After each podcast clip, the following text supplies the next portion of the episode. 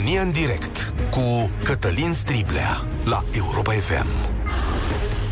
Bun găsit, bine ați venit la cea mai importantă dezbatere din România. Trebuie să opresc astăzi un pic discuția despre pandemie. Știu că e un moment dificil, așteptăm și datele de astăzi, dar nu vreau ca asta să mascheze tot timpul și alte probleme reale pe care noi suntem obligați să le discutăm. Ba, din potrivă, vă pot arăta că România răspunde mai greu pandemiei, tocmai pentru că are un stat slab, dar umflat cu pompa și foarte bine plătit. Ce e nou o să spuneți. Păi, în ultimele trei zile au venit mai multe date de la Comisia Națională de Prognoză și de la Institutul de Statistică, care arată că salariile și cheltuielile din sistemul bugetar vor crește și în anul următor. Această mărire va accelera diferența dintre salariile medii brute și va ajunge la anul viitor la 45%, adică bugetarii vor câștiga cu 45% mai mult decât cei de la privat. Dar nici asta nu ne mai îngrijorează și nu ne mai sperie foarte tare, pentru că, ce să vezi, nu, știm asta de foarte multă vreme de prin 2011 salariile bugetarilor în România s-au tot umflat și au crescut peste ale privaților. Plus că tradițional în Europa, salariile bugetarilor sunt mai mari decât la privat. Nu e o pedeapsă să lucrezi în sectorul public, nu scrie nicăieri că ei trebuie să aibă salarii mai mici. Sunt doar câteva state unde este invers, vreo patru. Și mai e o veste bună, țin să vă spun, au crescut și salariile la privat în ultimul an, spune Institutul de Statistică. Știu că multora dintre voi, mai ales după ce am vorbit ieri, vi se pare foarte greu spre imposibil, dar au crescut, domnule, cam cu 5%, da? Și au crescut chiar și în pandemie. Asta pentru că sunt niște sectoare care au tras foarte tare în sus transporturi, salubritate, deșeuri, intermedieri financiare, distribuție de apă, ce să vezi, sănătate, sănătate privată, oamenii care lucrează în criză, da?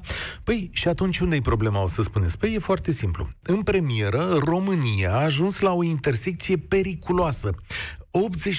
80% din veniturile încasate de stat în acest moment se duc pe pensii și salarii. 80%. Dar stați, asta nu e tot.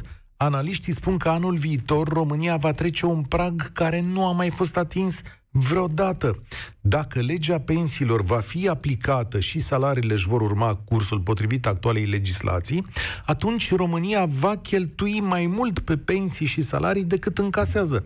Adică statul va lua din taxe și impozite un leu și va plăti pensii și salarii de 1,2 lei, cum ar fi. Da? Dar are și alte cheltuieli. V-ați prins, v-ați dat seama, da? Dincolo de răspunsul la pandemie, ar trebui să vedeți discuția asta pe toate gardurile, să fie, de fapt, miza acestei campanii electorale. Este, domnule, România în situația Greciei de acum câțiva ani? Păi cam da. O țară cu scaun la cap are aceste cheltuieli de care vă vorbesc cam la 65% din încasări. În fine, nu vreau să vă zăpăcesc cu date. Există soluții? Desigur, dar nu prea vorbim de ele sau vorbim foarte timid, pe la colțuri. PNL spune că urmează o restructurare a statului, a zis doamna Turcana seara de așa, cu jumătate de gură. PSD l așteaptă la cotitură și țipă că nu prezintă bugetul tocmai ca să arate acest, ca să nu arate acest lucru, adică să nu arate că are de gând să dea afară oameni de la stat, să le taie salariile, să le mărească taxele. De unde înțeleg eu că PSD și-ar dori, în realitate, ca toate aceste lucruri să nu se întâmple. Că la noi asta e politică economică. Mărim sau scădem salarii. Asta știm noi să facem cel mai bine. Și ca să adaug la dilema asta, barometrul Europa FM face lucrurile și mai interesante. Barometrul care ne-a venit săptămâna trecută.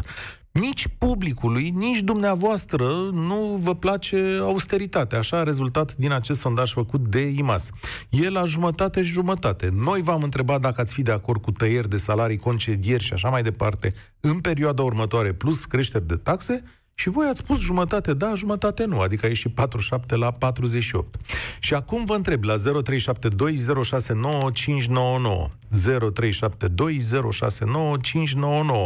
Care credeți, oameni buni, că este soluția pentru rezolvarea acestei crize bugetare care se profilează? Mă rog, se profilează. E aici.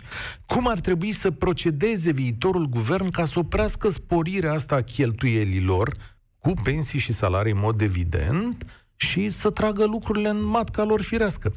Și foarte important, vreau să vă aud cu toată sinceritatea, ați vota, domnule, un politician care v-ar spune că pregătește un program de austeritate? Care vine astăzi și zice, domnule, noi suntem curajoși, vă spunem, România nu poate să meargă mai departe, că România nu poate să meargă mai departe așa, și de mâine facem următoarele lucruri. Uitați cum ne salvăm. 0372069599 Începe Marius, bine ai venit! Bună ziua, bine v-am găsit! Uh, vreau să, în primul rând, să vă răspund la întrebarea pe care ați spus-o anterior. Da, eu aș vota un politician care și-ar asuma o astfel de politică, dar în câteva secunde vreau să vă enunț o problemă pe care o avem de ani de zile. Dacă vă amintiți, trei ani de zile sub guvernarea PSD au fost promise, de fapt din 2016, au fost promise mări, măriri de salarii, de pensii, de și toată lumea, toți analiștii apăreau la televizor și spuneau, domne, ok, dați, dar de unde dați? Aveți banii necesari. Bun, a venit PNL în 2019, anul trecut, și a început să pună accentul ușor, mai mult, pe sectorul privat. În moment în care, timp de o săptămână sau două săptămâni, la televiziunile de casă ale PSD-ului au fost linșați. Pe tăiați banii bugetarilor, dați lumea afară, de ce nu măriți pensiile pensionarilor, oamenilor în vârstă? Și eu pun întrebarea ca a unui om de 30 de ani care vrea să trăiască în țara asta. De unde toate aceste măriri promise de pensii și de salarii, din moment ce noi, toată lumea de fapt știe, în ce situație economică suntem? Nu toată lumea știe, adică hai să lămurim această chestiune. În România nu toată lumea știe, multă lume zice, domnule, de datoria statului și odată ce ai intrat acolo, acest lucru nu se mai poate întâmpla. Adică nu există să staie pensia, nu există să staie salariul, nu există lucruri de astea, nu există fluctuații. Aici poate să meargă doar în sus și așa a și stabilit legea lăsată de uh, Olguța Vasilescu când era ministrul muncii că lucrurile merg în sus, știi? Știi că așa se întâmplă potrivit efectului legal, că de asta apare și în 2021 această mărire. Legea de salarizare zice că pentru categorii de bugetari ei vor primi bani în plus în 2021, în... fără să se uite la ce se întâmplă în restul lucrurilor. Am înțeles, sunt perfect de acord cu dumneavoastră, dar consider că suntem în momentul în ceasul al 12-lea, când cu toți ar trebui să ne trezim și să ne gândim la ceea ce se va întâmpla mai departe de aceste măriri. Adică mi-amintesc foarte bine scandalul cu mărirea pensiilor de 40%. Mi-amintesc foarte bine scandalul cu mărirea uh, salariilor pentru sectorul bugetar. Nu putem să îngropăm privații dacă vrem o economie ok, nu puternică. Pentru că nu putem să vorbim că România va avea o economie puternică în următorii ani. Mă refer în viitor apropiat. Dar măcar o economie care să stea la limita, uh, cum să spun, uh, subzistenței, ar trebui să realizăm că trebuie, eu lucrez în sectorul bugetar, dar sunt de acord cu sprijinirea sectorului privat. Pentru o economie ok, încă o dată, repet. Dacă în continuare ne place să ne uităm la televizor când ne promit unii și alții că măresc pensii și salarii, ne merităm soarta, din păcate. Adică lumea cred că ar trebui să se trezească, pentru că deja consider că românii s-au trezit s-au trezit, mare parte din ei, și au început să conștientizeze unde duc aceste promisiuni sau aceste măriri din PIX. E Pentru că, greu... dacă bine ne amintim, multe măriri au fost din PIX. Da, și vor fi în continuare. Îți mulțumesc tare mult, dar e și greu să le spui unor oameni care câștigă 1500 de lei că nu li se dau niște bani în plus. Mă refer aici la pensionari. Și știți care e de fapt tragismul acestei situații? Unul pe care nu-l dezbatem în campania electorală. La această oră în România, stimați cetățeni, avem o lege care este votată de către Parlament, care nu e promulgată încă, despre aceste pensii care se vor mări cu 40%. Atenție! Legea asta se va întoarce la domnul președinte Iohannis, care face tot ce e posibil să o țină pe loc. Dar nu avem o dezbatere în campania electorală, adică marea speranță a economiei românești este că PNL va veni la putere și va face o altă lege care să întoarcă această mărire de salarii de pensii. Serios? E posibil așa ceva? Așa se va proceda? Adică în momentul ăsta votăm un partid pentru că promite că, nici măcar nu promite, fiți atenți, că promite că ține pensiile jos? Ăsta e, ăsta e modelul economic pe care îl căutăm. Deci acum PNL, ca să câștige niște alegeri, va trebui să spună, domnule, și noi vă promitem măstura de munciți la privat că nu să măresc, domnule, pensiile alea. Păi cum o să faceți, stimate penele? Păi știți, dăm o altă lege prin care modificăm mărirea asta. Sigur, pare absurd, nu? Iar PSD de va veni la putere, luați în calcul că PSD poate să vină la putere, că poate să vină la putere. Va veni și va zice, am promis oamenilor, iată, mai luați pensiile mărite. Victor, bine ai venit la România în direct.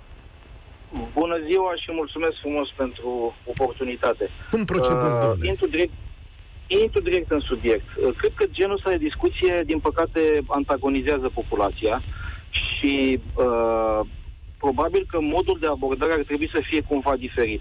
Nu cred că ar trebui să întrebăm pe cineva, nu e așa că vrei să-ți scădem veniturile, pentru că să nu uităm aici, nu e vorba de salarii, doar de salarii, ci și de venituri în general în sectorul public. Uh, și atunci răspunsul oricărui individ normal ar fi sigur că nu vreau să-mi scazi veniturile. Deci nu cred că aici este întrebarea care trebuie pusă. Da. Cred că ar trebui plecat cumva de la rădăcină. Rădăcina acestei probleme uh, este sigur faptul că fiecare dintre partidele care încearcă să intre la guvernare uh, la rândul lor încearcă să manipuleze într-un fel sau altul masa electorală prin diverse promisiuni.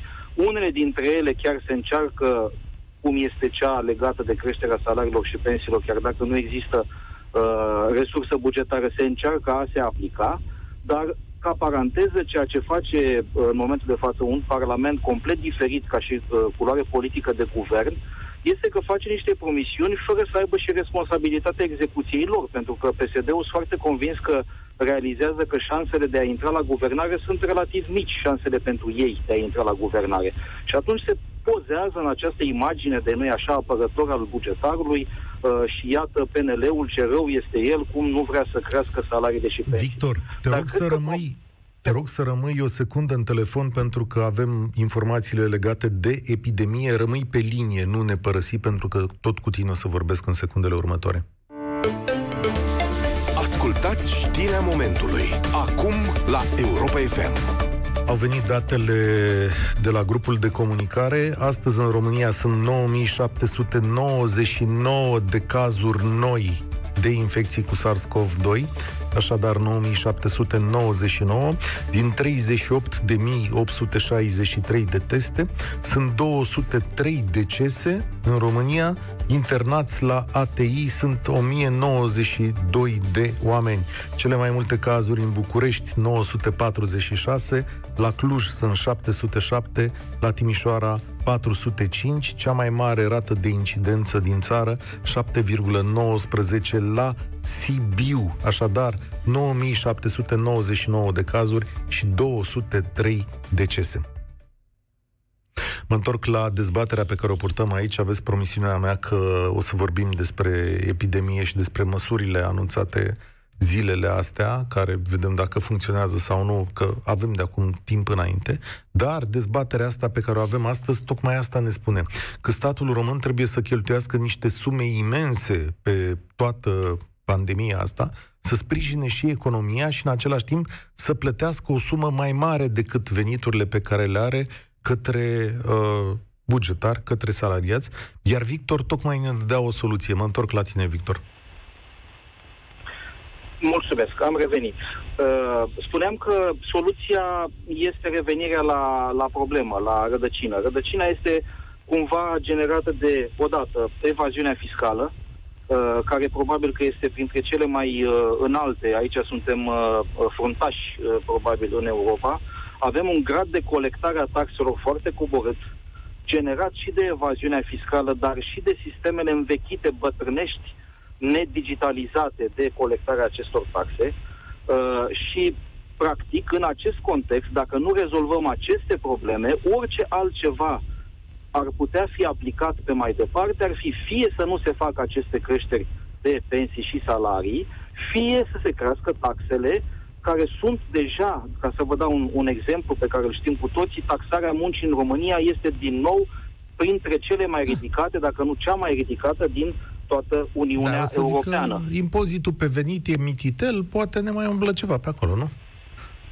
Impozitul pe venit, atâta timp cât nu este generator de noi venituri, nu este altceva decât o, o taxă pe care o poți aplica odată.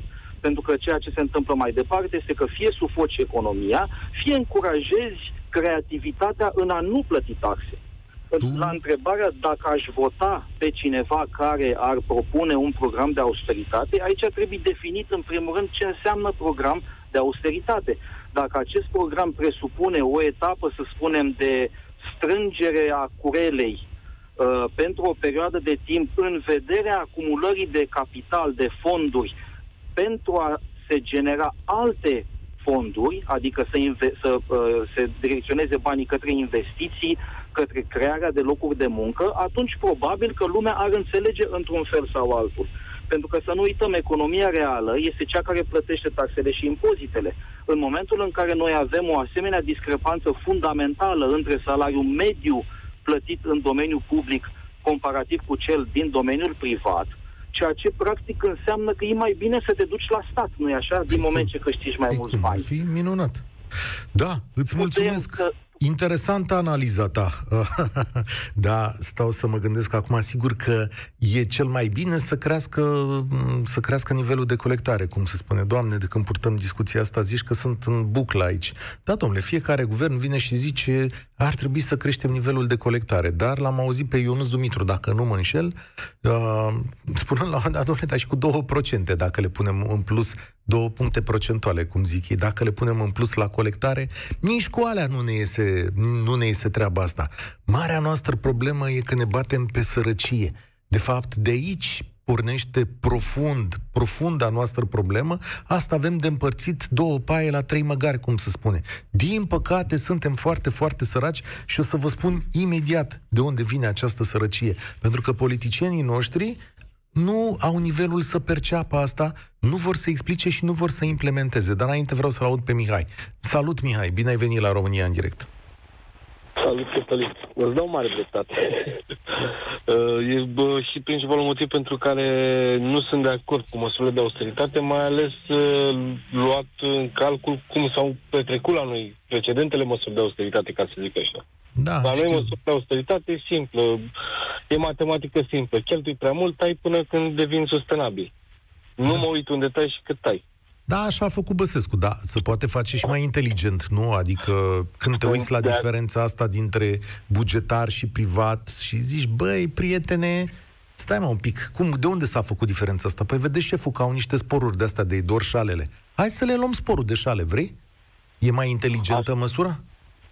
Uh, nu neapărat. Ideea la uh, tot ce înseamnă aparat de stat, din punctul meu de vedere, ar trebui, calitatea serviciilor oferite de stat ar trebui ridicate. Ori asta se face prin digitalizare, prin o reechilibrare a forței de muncă din cadrul bugetului, de, din cadrul angajaților la stat, mutarea lor care vor, bineînțeles, dacă nu, eventual uh, să fie dați afară. Dar uh, dacă nu vii cu un plan coerent de austeritate, de austeritate, un plan coerent de reorganizare a statului și susținut și de cadrul legal, pentru că și chestia asta cu legile, ei, lor li se măresc salariile în, în baza unor legi. Da. La fel, în legea aia poate fi spus că maximul unde se pot duce cheltuielile bugetare pe segmentul salarii bugetare, pensii și așa mai departe, este X% la sută din cât încasăm din uh, taxe și impozite. Ai fi de acord cu plafonarea salariilor lor, așadar? Da, aș fi de acord, normal, în funcție de nivelul de încasare al taxelor și impozite, de, de, în funcție de veniturile bugetului. Păi și atunci ce zice omul ăla? Păi stai mă că... economia, automat crește și salariile lor. Eu aveam crește nevoie. și plafonul la salariile lor. Eu aveam nevoie, ar spune omul ăla, eu aveam promis o mărire de salariu și eu depind de mărirea mea de salariu de cum își face treaba ăla de la ANAF? Ce indicatori mm, este? Păi asta înseamnă un, un stat un stat puternic, asta înseamnă. Înseamnă să te bazezi pe fiecare instituție în parte. Tu crezi că, ai spus că nu ești de acord cu austeritatea, tu crezi că PNL nu arată calculele, bugetul, pentru că, într-adevăr, are niște măsuri mai dure acolo sau e o joacă? Uh, cred că are niște măsuri care pot fi interpretabile. Uh-huh. Iar în campanie electorală, na, sunt câteva puse de televiziune care pot lua din context anumite chestii și marșat pe ele împotriva, împotriva PNL-ului. Auzi, dar nu ți Asta se pare... Cred că, ăsta, ăsta cred că ar fi motivul. Da? Eu zic că ce vreau să spun este că România, cumva, deși situația îi pare destul de critică, are și o posibilitate de a se relansa destul de rapid. Adică nu e ceva la modul... Avem posibilitatea să atragem fondurile europene, avem posibilitatea de a face un, uh, cum spune, un cadru legislativ și fiscal care să, uh, să sporească inițiativa privată. Avem mai multe variante. Ce îmi spui tu e că eu gândesc simplist când spun că e nevoie de tăierea cheltuielilor statului.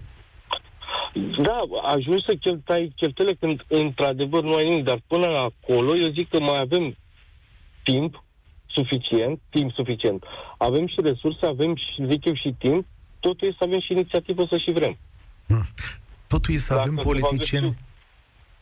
Totul Asta e. Dacă politicienii ăștia vor, vor, vor dori ca România să evolueze, vor veni cu niște planuri în care uh, pur și simplu economia să crească în următorii ani. Dumne... Dacă vor veni cu austeritate bruscă, tăiem și atât, România va fi la fel de săracă sau mai săracă și nu ne vom reveni pentru că fără investiții nu poți să-ți revii. Bun. Nu poți să crești, de fapt. Îți mulțumesc, Mihai. Nu e vorba că nu vor, e problema dacă pot. Știți de ce? De unde vine discrepanța asta foarte mare între bugetar și mediul uh, privat? Vine tocmai din faptul că în foarte multe locuri, în mediul privat, în România, facem valoare adăugată mică, adică avem oameni cu calificare redusă care pot fi înlocuiți Adică una e să ai niște fabrici din asta care fac lucruri de o mare complexitate, să ceară niște super specialiști, să aduce aici niște industrii de vârf în România și alta e să faci muncă din asta mecanică, ca să nu zic că poți să ajungi să dai și cu, cu spatele, da? Adică industrii în astea cu valoare adăugată mică, am avut noi lon ani de zile, mai tăiem lemnul ăla, îl mai trimitem undeva, mai facem piese de mașini în mod mecanic, nu avem fabrici din astea sau nu avem o gândire care să mute în România fabrici care să facă lucruri cu adevărat importante sau industrii cu adevărat importante cum e IT-ul. De fapt, asta e marea problemă. Avem o masă de muncitori sărăcuți pentru că atât să plătește în zona asta și niște bugetari ceva mai bine antrenați cu diplome, știți? Nu că ar fi diplomele alea toate pe bune, da, și care câștigă mai mult. Și atunci să petrece acest fenomen și noi ne uităm la discrepanța asta și zicem, mă nene, cum o rezolvăm? De unde luăm bani să mergem mai departe? Păi ca de acelea. Aduceți aici industrii valoroase.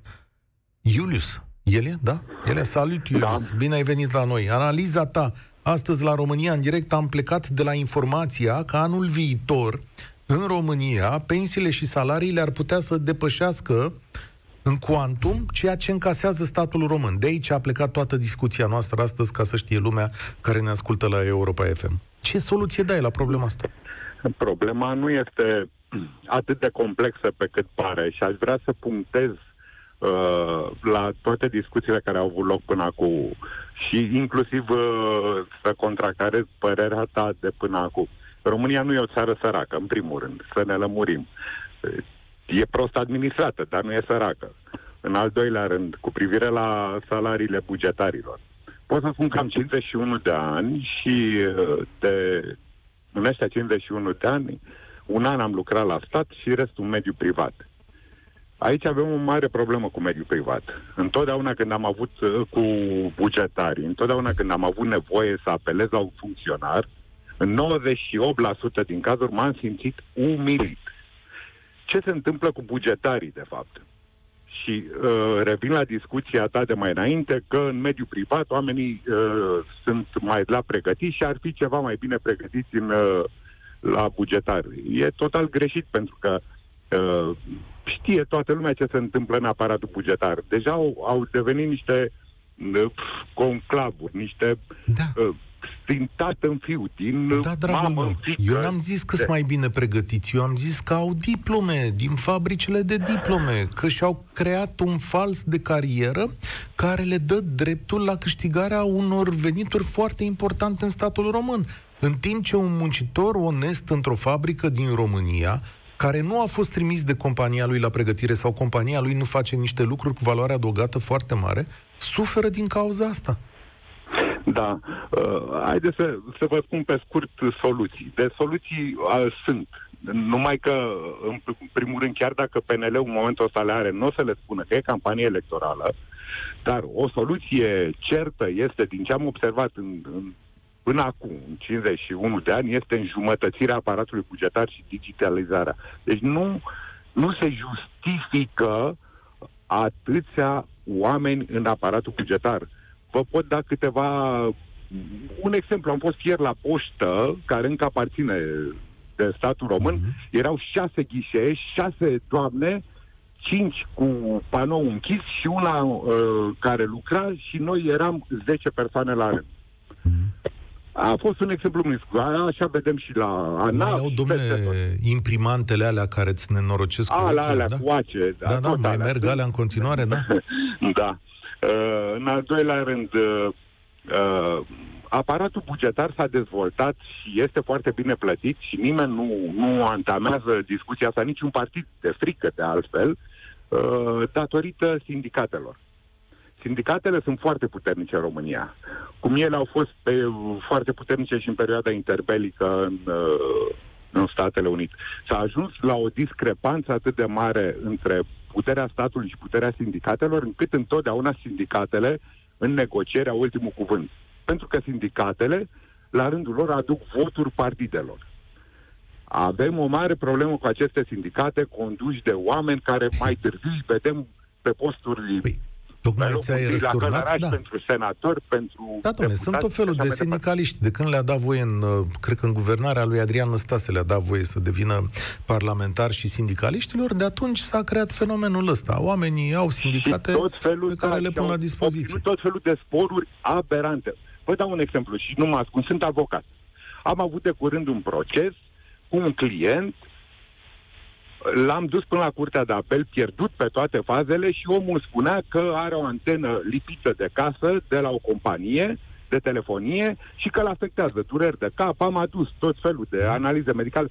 Am pierdut pe linie și spune nu s-a dovedit științific că antena GSM și restul antenelor poate afecta sănătatea oamenilor. Și atunci vin și revin. Revin. Domne, 50% din bugetari au sporuri de antenă. Da. Instanțele din România spun că antenele nu... Pro, asta am, am hotărârea Corect. de și revocabil.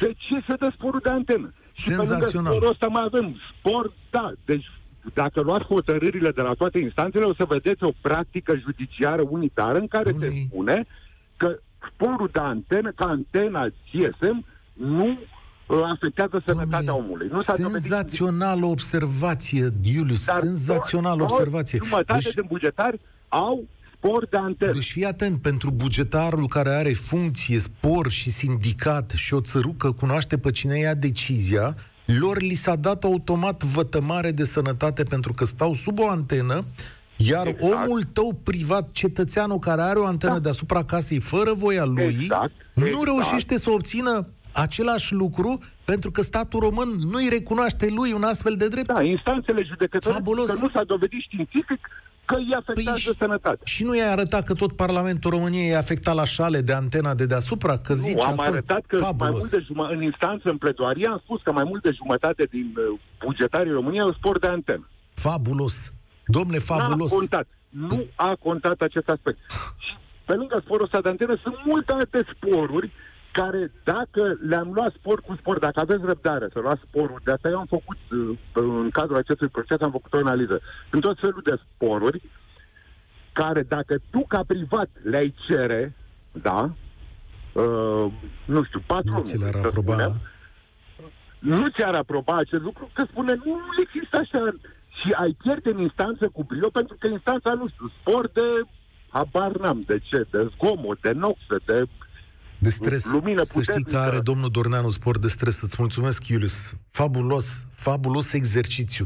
Dar, domnule, pentru că statul român nu plătește doar valoarea și munca oamenilor respectiv, plătește și apartenența. De aici apar aceste diferențe uriașe. Și sigur că noi suntem setați și te uiți la această nedreptate și spui, prietene, dar ce au ei de au ajuns la nivelul ăsta mult mai mare decât al nostru? Păi au apartenență la un stat și la niște băieți care au ajuns acolo prin diverse șmecherii și pe care îi susțin. Și atunci tu rămâi mereu sărac și neputincios când te uiți la ei. Dar de fapt asta e o capcană. Noi ne uităm aici, poate vom rezolva cândva această problemă.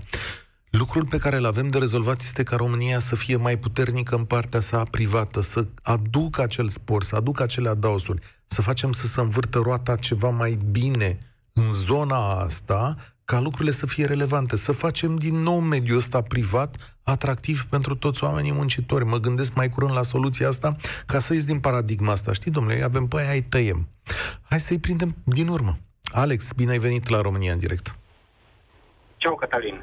Salut. Uh, eu o să am o abordare total diferită de toată lumea care au vorbit până acum.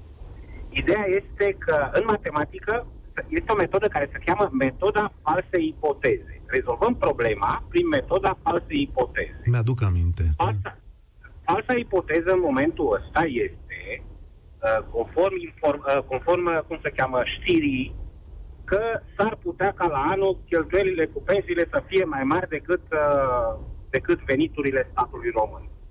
Care e scopul? Care problemă rezolvăm cu, cu falsa ipoteză? Suntem în campanie electorală. și am senzația că există un troc între PSD și PNL.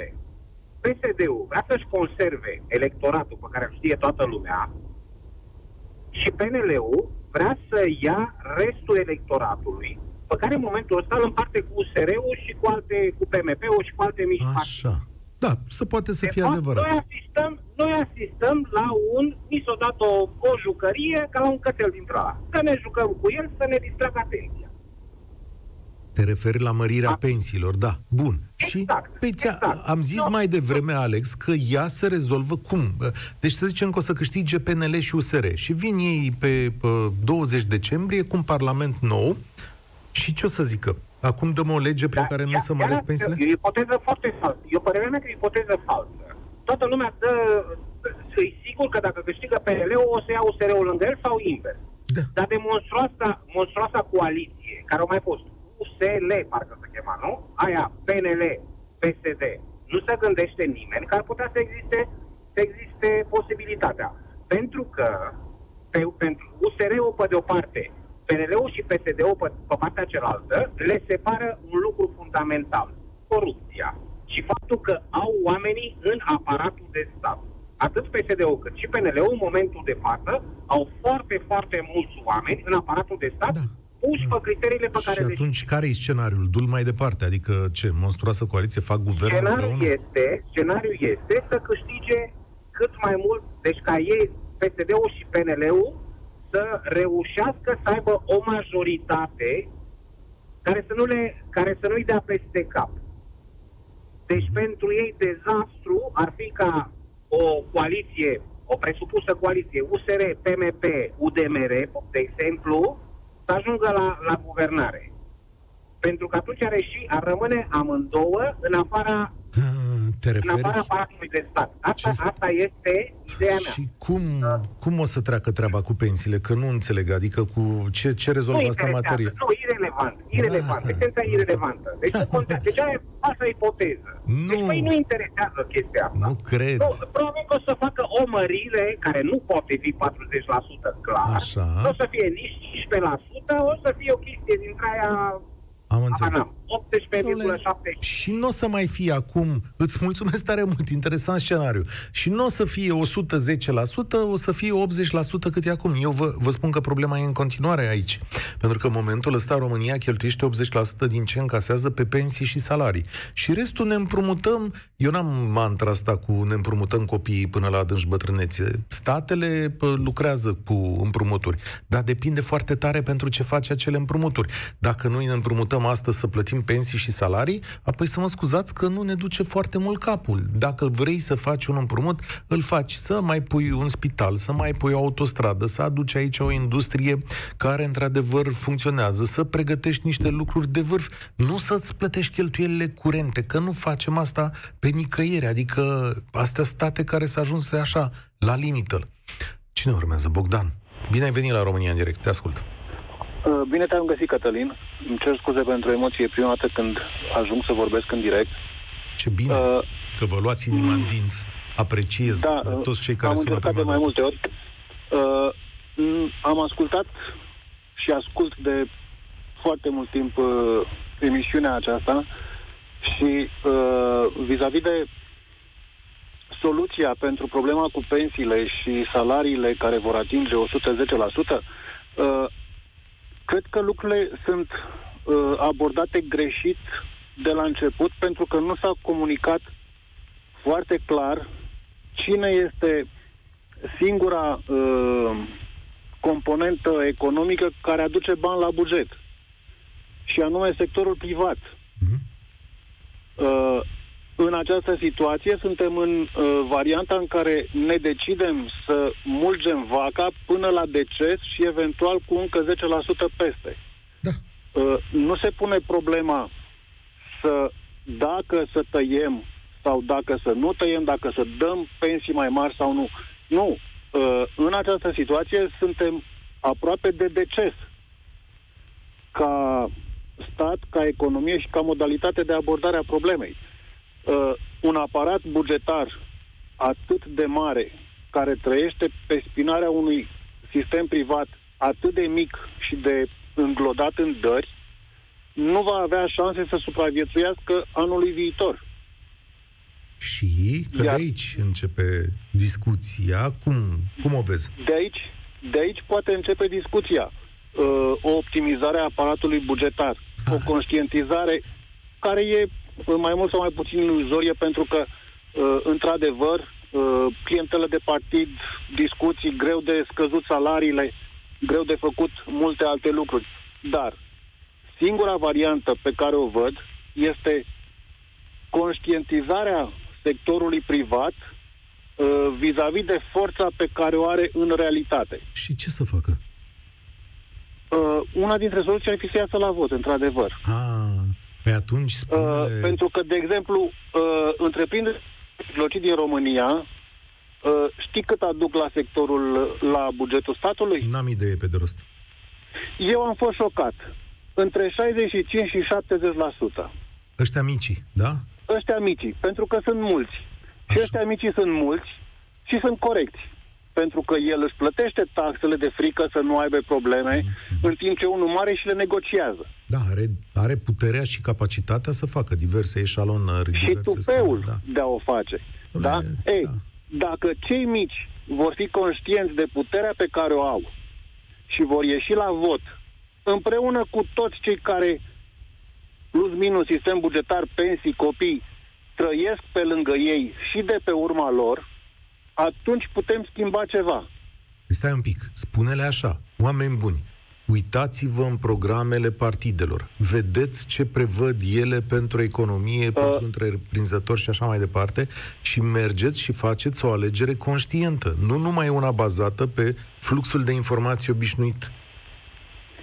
Uh, programele pa- uh, între programele partidelor și ceea ce au de gând să facă partidele, din păcate, este o destul de mare discrepanță. Ah, Hei, da și nu, Uh, pentru că se confruntă cu un noțiuni de sistem. genul liberalism economic, uh, intervenționism redus al statului în economie și așa mai departe, sunt străine publicului larg. Și dacă un partid ar menționa asta în program, oamenii n-ar pricepe. Pentru că nu le-a explicat nimeni ce înseamnă să se implice statul mai puțin și să-i lase pe ei să-și facă treaba. Mă refer la bunele intenții. Ne facem treaba, ne plătim impozitele, ne descurcăm. Da? Îți mulțumesc da. tare mult că ai venit. O să ne oprim astăzi aici. Mi-am rezervat eu un minut. Îți mulțumesc pentru analiza ta, dar atenție, am un minut pentru că vreau să vă fac o invitație. Europa FM a pregătit o serie de dezbatere electorale care vor ține întreaga lună. Și la aceste dezbatere electorale, sigur că o să vină foarte mulți invitați, reprezentanți ai partidelor politice și așa ceva. Dar cinci dintre aceste emisiuni le veți avea voi. Așadar, liderii, cei mai importanți lideri politici din România au acceptat invitația, unii cu mare deschidere, alții urmează să ne confirme și așa mai departe, dar în principiu sunt acceptate invitațiile ca cei mai importanți lideri politici din România să vină să stea de vorbă cu voi la Europa FM, adică îi sunați, intrați în direct și îi întrebați ce vreți voi, legat de programele lor electorale, de persoanele lor, de ce doriți prima emisiune de acest fel, deci prima dezbatere electorală în care voi puneți întrebările, nu noi, cei de la Europa FM, are loc în această după amiază, în această seară, la 6 și un sfert, o să vină Victor Ponta la acest microfon, iar voi la 0372069599 puteți să întrebați absolut orice. O să fie o, ca o România în direct, doar că e dezbatere electorală la care vă răspunde și politicianul respectiv și puteți iniția dialog cu voi.